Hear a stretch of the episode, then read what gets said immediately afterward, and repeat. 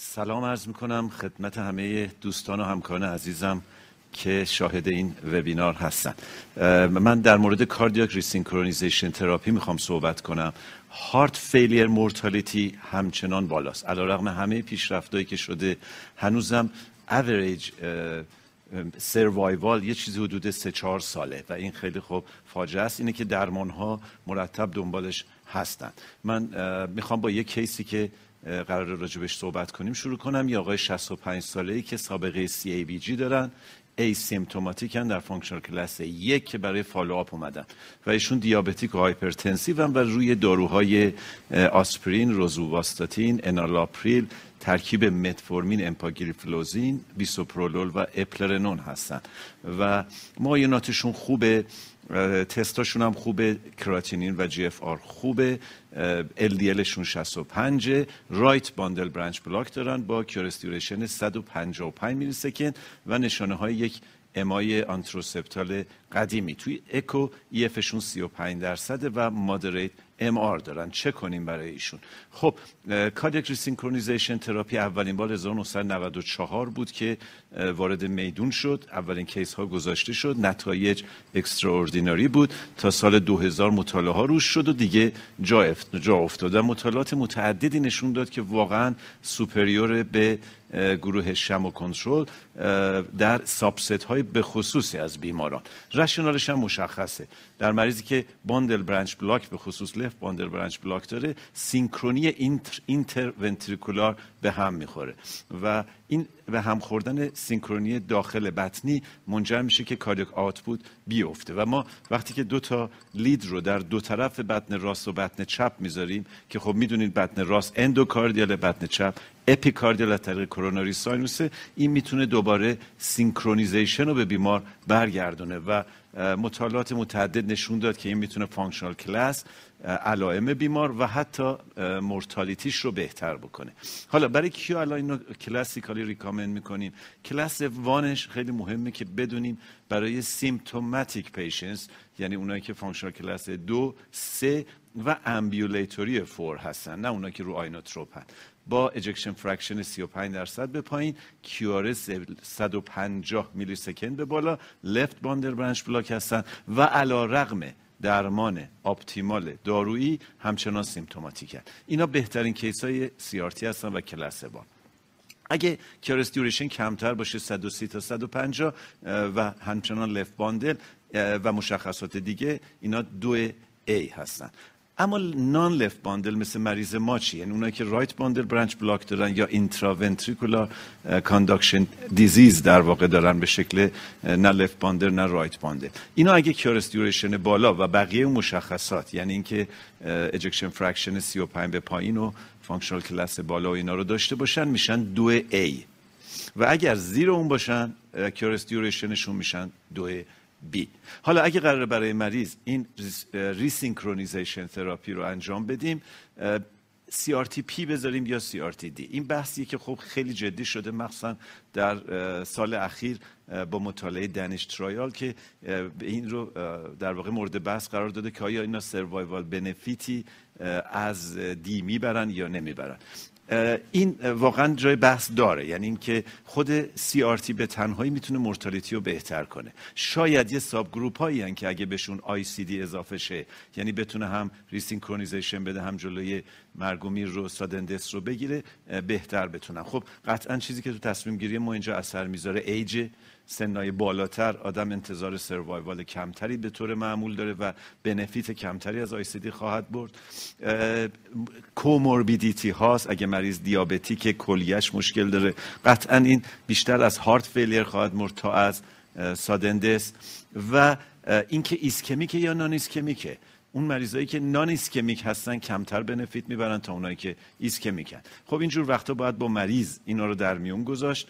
risk benefit اضافه کردن یک coil رو به داخل قلب باهاش در میون گذاشت و هزینه رو البته و اگه می‌خواد برای D اقدام کرد. اما چیزی که من می‌خوام الان یه خورده راجبش صحبت کنم روش های جدید synchronizationه که به اسم conduction system pacing در سال اخیره که دو سال اخیر مطرح شد و داره جا میفته. در حدود یک سوم بیمارانی که CRT می‌ذارن می‌دونیم که non-responderن. به دلایل مختلف که نمی‌خوام واردش بشم. conduction system pacing اینه که ما بیایم روی خود His bundle و حالا جدیدتر پایینتر از اون روی left bundle بریم pace کنیم اون leadمون رو و در واقع از خود conduction system مریض استفاده کنیم. اولین کار این بار این کارا با His شروع شد که در سمت راست می‌بینین که می‌تونه اصلا QRS مریض رو narrow narrow کنه. خیلی بهتر از یه دونه CRT و اولین بار این کار رو در سال 2000 گزارش شد که درست بری روی خود His رو paceش کنی و اونجا رو بهش synchronization بدی. این خب یه کاریه که سخته. اوریج نزدیک چهار ساعت این کار طول می‌کشه. stability catheter ماجراست. threshold بالا داره. و یه خورده کار سختی بود. برای همین از اون سال 2000 انجام شد ولی جا نیفتاد. دو 22 سال طول کشید تا اینکه اینو بفهمیم که اگه ما یکی دو سانت پایین تر بیایم یعنی همون ناحیه His رو ولش کنیم بیایم روی محل left bundle pace رو بدیم.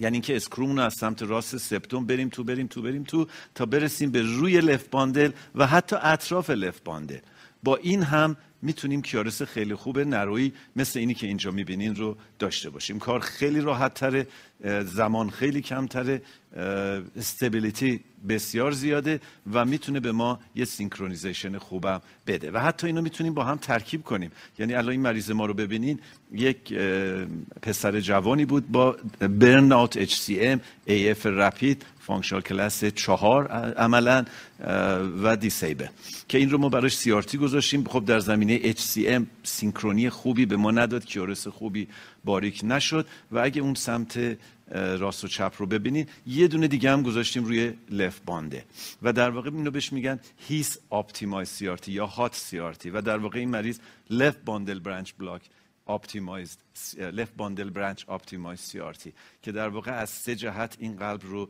بتونیم تحریک کنیم و بعدم ایوی جانکشنش رو زدیم که نتیجه رو سمت راست می‌بینیم و مریض functional classش واقعا یک شده. حالا مطالعات متعددی اخیر همه اینا جدیده. هیچ کدوم هم هنوز randomized و فلان نیست ولی همه به نفع این هستش که این کار یعنی left bundle branch area pacing یعنی حتی لازم نیست روی خود left bundle هم بری. می‌تونه QRS های narrow synchrony خوب بهبود functional class و بهبود ejection fraction رو حتی بده. بنابراین یه جای خیلی خیلی مهمی داره خودش رو در resynchronization therapy جدید باز می‌کنه.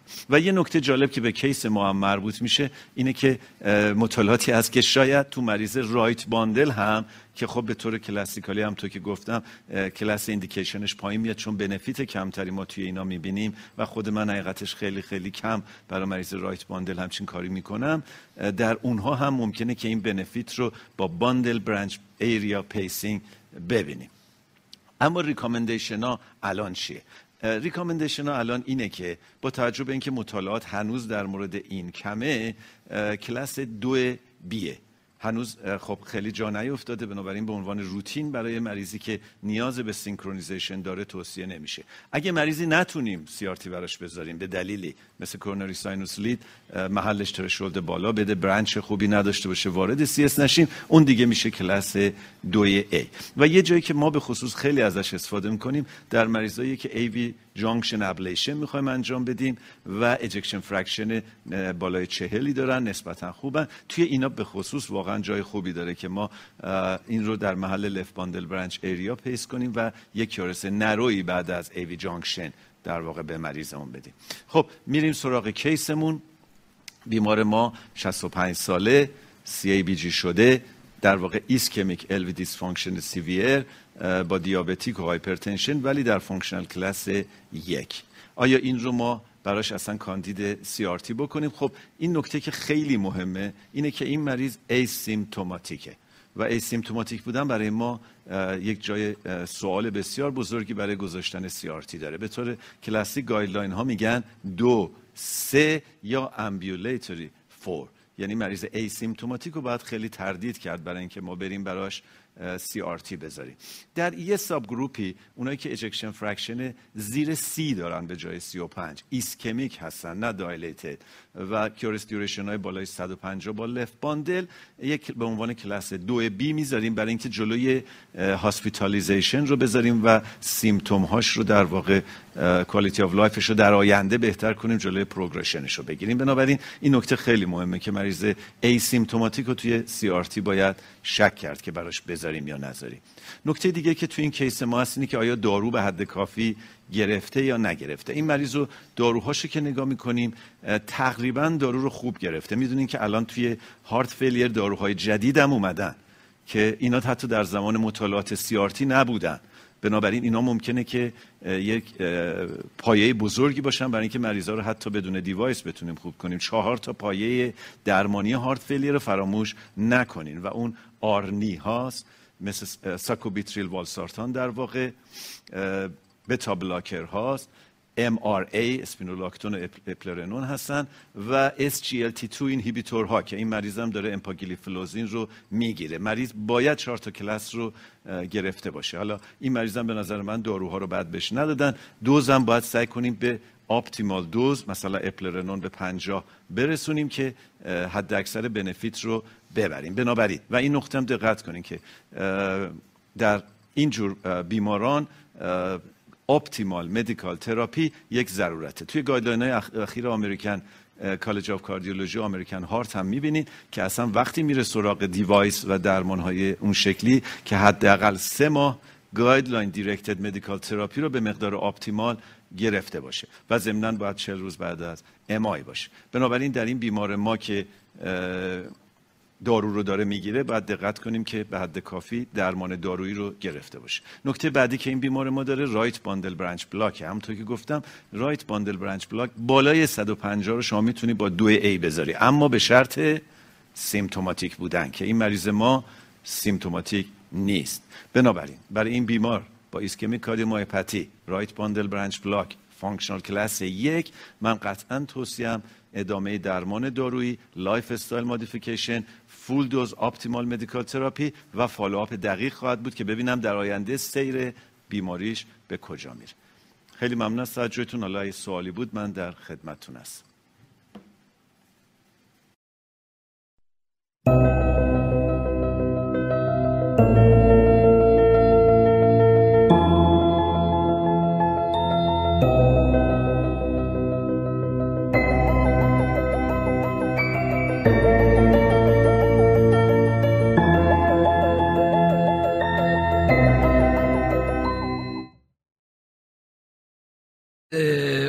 که دوستان حالا این مواردی که صحبت شد مد نظر داشته باشن. همونطور که آقای دکتر فرمودن بحث مهم درمان optimize medical بیماران heart failure ه و خب این بیمار جا داره که هنوز درمانش بهتر از این بشه. beta blocker رو می‌گیره ARNI رو باید دوزش رو افزایش بدیم. لطفا نترسید از افزایش دوز. در session heart failure که session بعدیمون خواهد بود حتما در مورد این موارد صحبت خواهد شد. SGLT2 inhibitor ها و AC اینهیبیتورها اگر بیمار علامت دار باشه حتما باید به فکر آپگرید کردنش به آرنی هم باشیم. استاد ما بحثمون الان عمدتا در مورد بیماران هارت فیلر بود.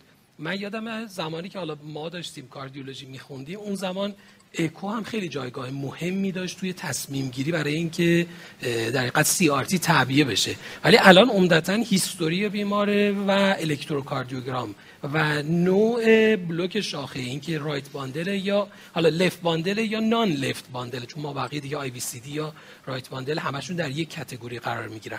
اما خارج از بحث heart failure توی بیماران AF چه جایگاهی ممکنه داشته باشه؟ بیماران AF در واقع دو بعد دارن. باید حواستون باشه. یه بعد dyssynchrony که ممکنه AF یا داشته باشن یعنی مثلا AF با left bundle حتی اگه ریتش تون نیست. اینها هم می‌تونن سود ببرن. یعنی ما اگه AF با left bundle ی داریم با QRS بیشتر از 150 دوباره و symptomatic و همین چیزهایی که صحبت کردیم اینا هم سود می‌برن و اینا الان جزء guideline ها کلاس 2A هستن و باید گذاشت. ولی یه قسمت component مهم مریض AF ی rate شه. یادمون نره که شایع ترین علت arrhythmia induced cardiomyopathy AF و این کنترل rate AF ی بسیار مهمه. و اگه ما قرار باشه مثلا به دلیل عدم کنترل مریض براش بریم و AV junction ablation بکنیم اینو طبق guideline باید CRT کنیم. و حتی با البته conduction system pacing هم چون AV junction ablation می‌کنیم یه left bundle branch area pacing هم می‌تونه آلترناتیو خوبی باشه. برای مریضی که می‌خوایم بریم AV junction ش رو بزنیم. حتی اگه ejection fraction ش خیلی هم پایین نباشه یعنی بالای چهل باشه. و شما داری AV junction رو می‌زنی و این نیاز به pacing خواهد داشت و ممکنه خود pacing کار رو خراب کنه. بنابراین یا باید CRT براش بذاری یا باید بریم براش left bundle branch area pacing رو انجام بدیم. و left bundle branch area left bundle area pacing زمانیه که failed بشه ورود ما به CS و lead CS یا اینکه نه به عنوان first line می‌تونیم این کار رو انجام بدیم گفتم الان الان guideline directed فقط در صورت که CS fail بشه در واقع توصیه میشه. ولی مطمئن باشین این میره تو guideline ها. روش بسیار موفقیه بسیار جالبه بسیار ساده تر از یه CRT یه شما میری در نایه left bundle area راحت pace ش می‌کنی به جای اینکه بری مثلا توی OT یا جای دیگه pace ش کنی. QRS ا حتی potentially به نظر من می‌تونه خیلی بهترم باشه. برای اینکه شما حتی توی مریضی که synchronization میدی دو تا lead و می‌ذاری بالاخره دو طرف. یکیش epicardial یکیش endocardial. و بازم normal activation conduction نیست. شما وقتی left bundle area pacing یا His bundle pacing حالا conduction system pacing بگیم. انجام میدی در واقع از مسیر طبیعی His Purkinje داری استفاده می‌کنی. و این خیلی physiologic تره. علت اینکه تو guideline هنوز کلاس بالایی نداره اینه که مطالعات کافی به اندازه نیست. نیست. و اینجا روشی یعنی ضرورتی به بررسی conduction system بیمار هست. که یعنی مطمئن باشیم این conduction system آیا کفایت عمل کردی داره که بتونه منتقل کنه؟ یا مثلا میگم با واسطه aging افزایش سن ممکنه خود اون conduction system هم مشکل داشته باشه اگر ازش استفاده کنیم. این این خیلی جالب بوده. خب از اول هم شک داشتن که مریض وقتی left bundle branch block ه شما چی چی left bundle pacing می‌کنی؟ ولی خب موفق بوده. برای اینکه اینا رشته های از اونجا هست و یا شما می‌تونی بعد از یه دو سانت که میری پایین تر از His ت بعد از محل block مریض در واقع داره این کار رو آره، می‌کنی. حالا اگه مثلا انتهای left bundle دیگه خراب باشه شما نمی‌تونی یه QRS خوشگل پیدا کنی. و اون وقت دیگه واقعا باید بری CRT کلاسیک رو انجام بدیم. مرسی از شما. دکتر اکبرزاده برای EF بالای 35 درصد هم ممکنه به فکر CRT باشیم واقعیت دقیقا همون چیزایی که آقای دکتر گفتن. یعنی در حال حاضر مریضایی رو با EF بالای 35 کاندید CRT می‌کنیم. مثلا AV block در حقیقت خودمون ایجاد می‌کنیم. یعنی ablation junction ایجاد می‌کنیم. خب اینا دیگه موقعی برن روی pace ممکنه در حقیقت شرایطشون بدتر بشه. اینا افرادی هستن که در حال حاضر اگر بخوایم AV block رو ما ablate کنیم یعنی AV node رو ما ablate کنیم اینا رو کاندید CRT می‌کنیم مثلا اون ابتدا. و اگه خود بیمار مثلا های دیگری AV block باشه و indication داشته باشه که براش کاری انجام بشه اون زمان چی؟ اگر یه بالای 50 درصد باشه الان تو guideline در حقیقت توصیه نمیشه. ولی خب احتمال اینکه به مرور با توجه به اینکه His bundle pacing و در left bundle pacing احتمالاً در آینده نتایجش خیلی درخشان باشه و از لحاظ تعبیهش خیلی راحت تر CRT احتمالا در آینده خیلی بالاتر. بیاد ولی فعلا تا اون حد ما اندیکاسیون نداریم. برای یه نکته که خب خیلی مهمه دکتر کاملا درست میگن اینه که یه چیز حدود 20 درصد مریضایی که کلاسیک dual chamber pacing براشون می‌ذاریم دچار pacemaker induced cardiomyopathy یه نوع arrhythmia induced cardiomyopathy میشن. اگه درصد pacing شون بالای 20 درصد باشه. و خب حالا اگه مریض line ejection fraction داره مثلا EF 40 به بالا داره نه پایین. پایین که حتما باید CRT بذاری هم که دکتر گفت. ولی اگه مریض یه مثلا می‌بینی AV block داره و AV block ش رو حدس می‌زنه این pacing زیادی خواهد کرد اگه شما dual pace بذاری. و این ejection fraction شانس این که بیفته بعد به زیر 40 زیاده. اینه که اینم کلاس دو A که شما براش یا CRT بذاری یا bundle branch block area pacing ش bundle branch area pacing ش و برای upgrade کردن چی؟ برای upgrade کردن به CRT هم همین. دقیقاً. اونم همینطور. یعنی مریضی همون 20 درصدی که مریض دچار با pacing dual ش بیش از 20 درصد دچار failure شده ejection fraction زیر 35 درصد اومده. اینا هم قطعا indication دارن که upgrade بشن. حالا یا به CRT یا به bundle branch area pacing